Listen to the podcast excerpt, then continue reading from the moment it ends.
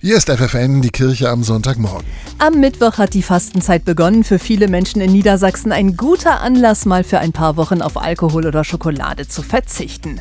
Eigentlich auch keine schlechte Idee, das meint der Osnabrücker Diakon Gerrit Schulte. Tatsächlich ist das ja auch Teil des Fastens, auch des kirchlichen Fastens, sich über seine Ernährungsweise zum Beispiel bewusst zu werden und darüber nachzudenken, was esse ich eigentlich, wie wird das produziert, wie wirkt sich das auf das Klima aus. Doch in der Fastenzeit geht es nicht nur darum, weniger zu essen, essen und zu trinken und vor allem bedeutet Fasten nicht in Sack und Asche zu gehen, schlechte Laune zu verbreiten und sich immer nur um sich selbst zu kümmern. Das sagt Gerrit Schulte. Im Gegenteil. Fasten im christlichen Sinne, das heißt innerlich frei werden und auch auf andere Menschen zuzugehen. Also ein soziales Verhalten an den Tag zu legen, zu teilen und solidarisch zu leben. Er plädiert deshalb dafür, die Wochen vor Ostern genau in diesem Sinn zu nutzen.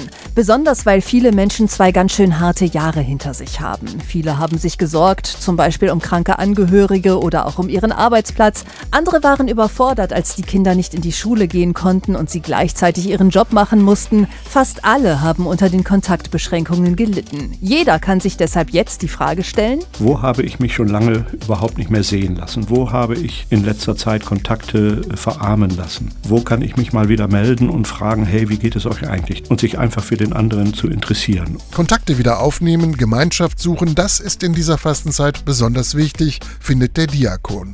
Und besonders wichtig manchmal, sich wieder zu versöhnen. Nicht nur auf der Straße bei den Corona-Gegnern, sondern auch in den Familien und in den Beziehungen, in denen oft diese Maßnahmen auch die Beziehungen schwer belastet haben. Ganz viele weitere Ideen, wie ihr die Wochen vor Ostern noch nutzen könnt, findet ihr im Netz bistum-osnabrück.de.